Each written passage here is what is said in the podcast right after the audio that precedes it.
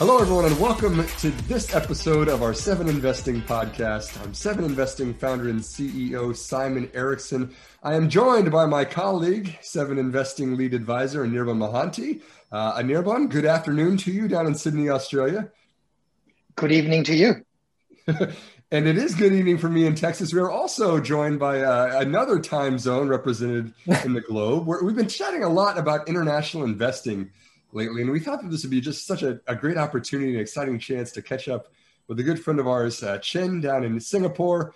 Uh, Chin is the head of investing for the Smart Investor service out there that's looking at growth stocks, dividend stocks, a whole bunch of different types of investing. Uh, Chin, thanks very much for joining us on the Seven Investing podcast here. Hi, everyone. Glad to be here. Chin, we really want to kind of chat about how it's it's different in Singapore and in Southeast mm-hmm. Asia and China. Just how the companies are a little different down there. Maybe how the investing is different in different parts of the world from where mm-hmm. we are. Can, can, I start you with the first question of what is it like for consumers in mm-hmm. Southeast mm-hmm. Asia? How are they different than they are here in the United States or in Australia? well, uh, I think the first thing you can say is there's no such thing as an Asian consumer. Uh, even I think within Asia, if you look at Japan or Korea, or in Thailand, Malaysia, uh, Philippines, Indonesia, Singapore, uh, India, China, these are all very different sets of consumers. So uh, I spent 20 years of my life in Malaysia and the next half of my life in Singapore, right? And I can say that even between two countries where you can literally walk across, right? I, I, I used to walk across to Malaysia. It takes about 15 minutes. You can't do that now. Uh, but uh, even then, uh, these two countries are, are very different in terms of demographics, uh, religion, uh, spending power, uh, political systems, and so on. So I, I would say that uh, Sea Limited probably has is a very good example where um, they were able to sort of push back, and, and, even though they started late within Southeast Asia with Shopee, the e-commerce site, they were able to actually dominate within Southeast Asia because Lazada which is backed by Alibaba, is, is more, uh, I, I, would say they're, they're more uh, used to or experienced in, in managing large populations and, and large deliveries. But when you come to Southeast Asia, there's, there's a difference between uh, China and Southeast Asia where uh, there's so many different cultures, uh, languages, demographics. And uh, I, I, think that's why Shop C is winning over Lazada. Yeah, that's perfect. And, and, I mean, Oh, go ahead, Anirban. Yeah. No, no, no, no. Go ahead. You go ahead, please. I just wanted to follow up with that and ask about, uh, you know, regional monopolies. You said there's so many different cultures, different countries, different languages. Mm-hmm. E-commerce is, is kind of we see it as winner take all. I mean, in the United States, we've definitely seen mm-hmm. Amazon rise to dominance here. Do you see regional monopolies in e-commerce in Southeast Asia emerging too on a, on a country by country mm-hmm. basis? I, I, would say it's more country by country basis. I, I don't think that uh, any country, any sort of e-commerce platform can claim that they are the e-commerce dominant e-commerce player within Southeast Asia. It's probably better defined as uh, the dominant e-commerce player in Indonesia, Thailand, Philippines, and uh, what's the last one? Vietnam, which are the three or, or, four major countries with the most population within the Southeast Asia region. Uh, most of them tend to be headquartered in Singapore, but uh, those are the four countries with the most population. I, I, think the dominance tends to be uh, focused by country rather than by region. And I think that's one of the reasons why uh, Sea Limited actually were dominant. It's, it's part of their DNA to actually localize based on that country. Excellent. I was going to, you know, follow through on sort of this the consumer trend, and uh, you know, you already mentioned that consumers are different. Um, what what I'm interested in understanding is sort of, you know, we are doing this via Zoom, and a lot of these things are happening via Zoom. The, the world is changing to, mm-hmm. to some extent. While it's coming back, it's also changing at the same time in the sort of the COVID world and post-COVID world. I'm just mm-hmm. try, interested in understanding what you see on the ground in Singapore in terms of mm-hmm. what you know the post-COVID world looks like, and mm-hmm. I guess how does that differ from say what you know your experiences based on say Malaysia or other mm-hmm. parts of Asia, you know China and so on, uh, and and how are the consumers going to I guess, react and mm-hmm. participate in the broader economy. Yep. So uh, I think in Singapore, they, they've got the COVID situation. Uh, they, they perform quite well in controlling the, the COVID situation. Uh, I hesitate to say that this is always going to be the case because uh, you know, just of the nature of the virus, where you just need one case and a cluster develop, and it can become a problem. And uh, indeed, that is what is happening in Singapore. There was a period of time where there were very low community cases. And recently, there's been a flare of uh, a few clusters developing, which has brought back some of the uh, measures which were previously uh, implemented in limiting the amount of people gathering and so on. But I, I would say that the post-COVID world, uh, I don't want to say post-COVID because I, I, think it's more like age of COVID. COVID is not over. COVID is here to stay. Mm-hmm. Um, I, I, I, think that uh, th- there's a lot of similarity with what is happening all over the world. Uh, the amount of uh, online shopping, for example, just to, to provide an example, has gone from 5% to 25% at the height of the sort of uh, lockdown measures, and then back down to 10%, which is still lower compared to the height, but it's still like twice where it was in January of last year. So uh, I, I, think that uh, online shopping is definitely uh, picking up. People have been going online and shopping online and, and using online services more. And I, I, think to a sense that people are becoming more used to living with all these restrictions and so on, and, and being you know, comfortable with something like this, a Zoom call. So, just as a, as a follow up to this, uh, I guess would you say that um, there's a there's room for hybrid where I think the you know the work culture changes a lot. You know, sixty percent at home, maybe forty percent at in the office. Mm-hmm uh, of less crowding in the offices, you know, therefore enabling more mm-hmm. technology, you know, widespread adoption of different types of technology, whether it's in the, in the cloud or, you know, mm. augmented realities or virtual reality, whenever they become feasible and, and just create a different type of, you know, we're moving towards a different world, I guess. Yeah. Uh, I, I think the situation in Singapore is quite different because uh, the vast majority of people, uh, when you look at uh, supermarkets, for example, uh, I think the retail floor space per capita for, for uh, retail space uh, in the US is more than 20, right?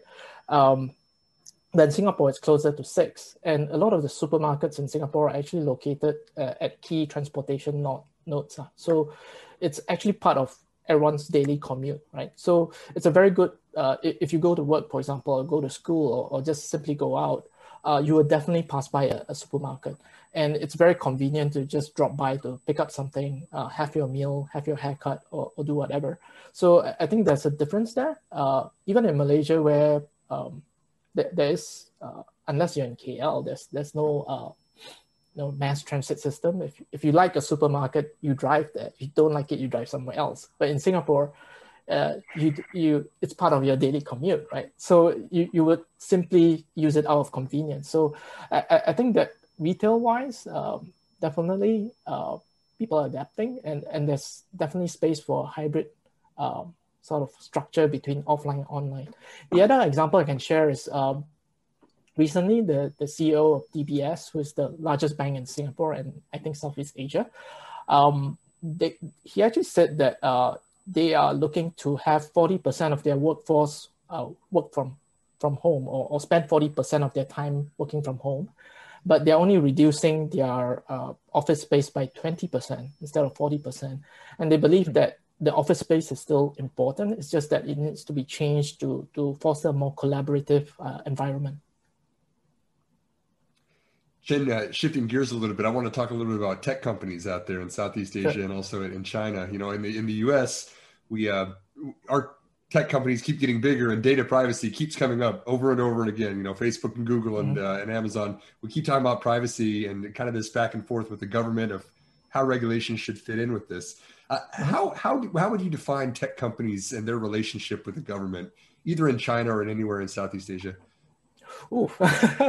So I, I think in China, uh, uh, we have seen the, the, stories and so on where the Chinese government tends to be very interventionist. They, they do come down uh, pretty hard. Uh, I, I, suppose I can share three stories. Uh, number one, uh, it's from Serging, who, who is my friend and ex-colleague at the Motley Fool Singapore. Um, he said that Chinese companies serve two masters. One is the shareholder, and the other one is the government. So that's one point of view which you can look at. The second one, which is maybe a bit more colorful, uh, one of my friends, uh, he said that uh, for every stock uh, the, the Chinese government has actually messed with every single Chinese company he has owned. Now he didn't use the word mess; he used a more colorful right, word right. for it. but since this is a family-friendly uh, podcast, I, I, I, will not be dropping any bombs. So, but I may have given away the plot. But um, it, it's it's a funny way to describe it, but I can't say that he's wrong, right? Um, on the other hand, you have a a lady by the name of uh, Jenny Lee, I believe, and she's from GGV Capital, and, she gave this very interesting point of view. Um, she said that uh, Chinese companies and GGV Capital, by the way, has been investing in Asia for a long time, and she said that uh, Chinese companies actually benefit from partnering with the government. The government, for example, has uh, built structures for for uh, 5G. For example, I, I, believe there's now 300 million 5G subscribers in uh, China, or more than 300 million. And you know, I, I think these sort of this sorts of connection, faster internet are better for companies like you know Tencent, Alibaba, and so on. But on the other hand, uh, when it comes to regulation, the Chinese government, in her in her view, uh, tends to take a wait and see approach. Right? They they let uh, all this innovation or, or what Andreessen Horowitz calls uh, permissionless innovation, where where you don't have to ask permission to actually innovate, and this happens for a while and as things develop then they come in and actually put in regulations. Now of course the timing and how they actually implement all these measures tends to be a bit sometimes viewed as heavy-handed. The timing can sometimes look suspect but generally i, I, think there's some uh, I, I think you, there's some credence to, to a point of view Excellent. Um, related to so uh, just staying with tech companies, one of the things that you know, so if you take a tech company like you know you're familiar with, say, uh, Amazon, right? Amazon has not paid a single cent in dividends. And just before the show, you were talking about how dividends are so important in Australia and in and Singapore, right? You know, people actually look for dividends. Um, what's the? Do you see that mindset in uh, in the tech companies that are coming up, say, you know, in Singapore and in in other you know regions of Asia where they have this sort of mindset that the American companies have typically demonstrated, where you know we're going to pull, we're going to take every cent that we are making from the business and putting it back into the business to try to grow the business. And you know the, the free cash flow and the profits are going to come you know decades later and that's okay. And the market has been okay with it right? Mm-hmm. um, so uh, is, is that changing or is do you think like you know the american companies are going to become more like the the Asian companies in that sense, in terms of you know how they have been uh, investing profits or cash flows. Let's talk it.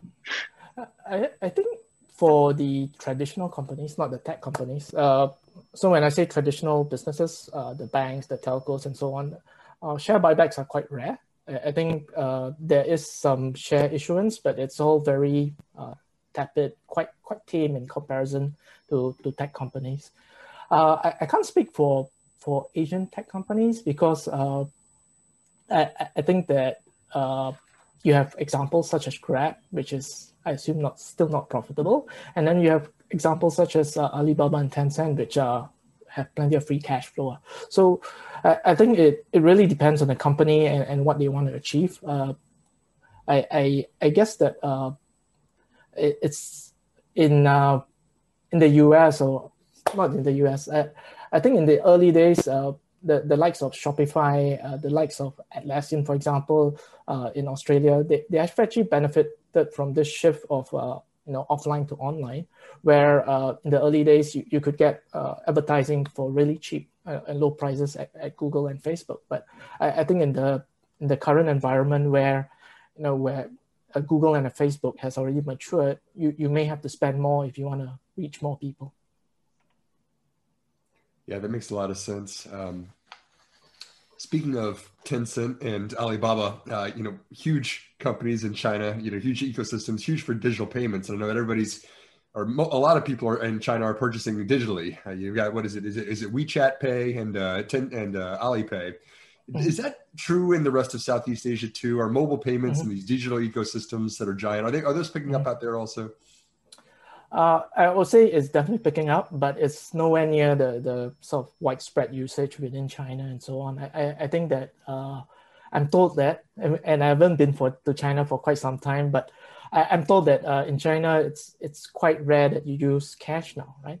So, uh, but in Singapore, I think cash is still very common. In in uh, Japan, it's still very common. And uh, but it's changing, right? There, there are more options coming up. All, all the similar trends which you see buy now, pay later, in, with Afterpay in Australia.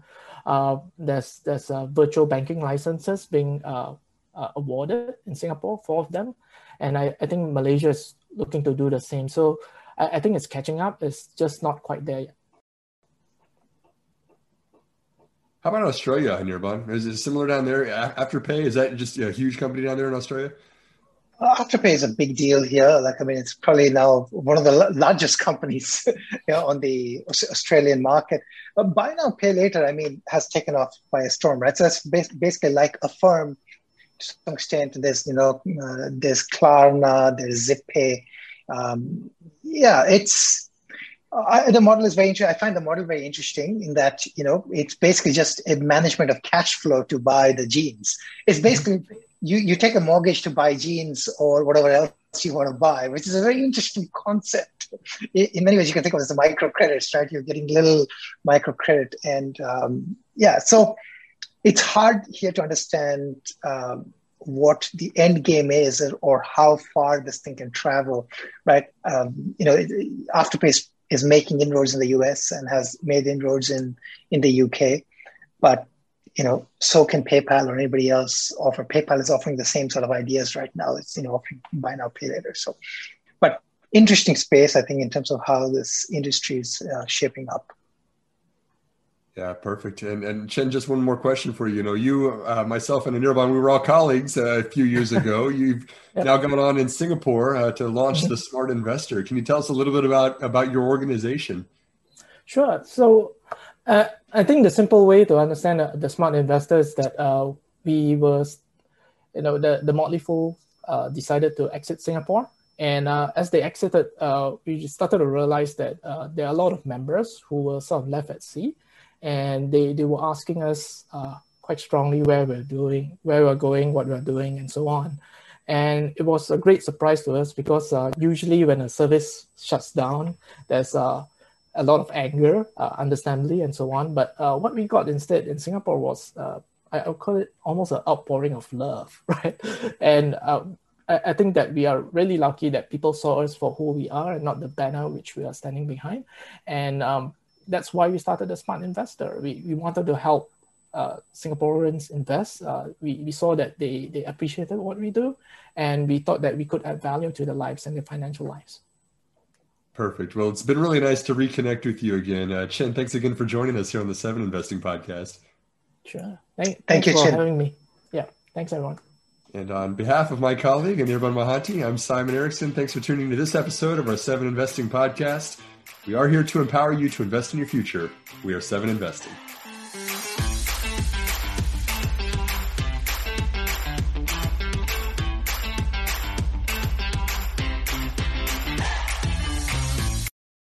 A reminder that people on this program may hold positions in the companies that are mentioned. Buying and selling stock carries financial risk, which could include the loss of capital. The views in this program should not be taken as personalized advice. Before acting on any of the information provided, listeners are encouraged to consult a financial or tax professional.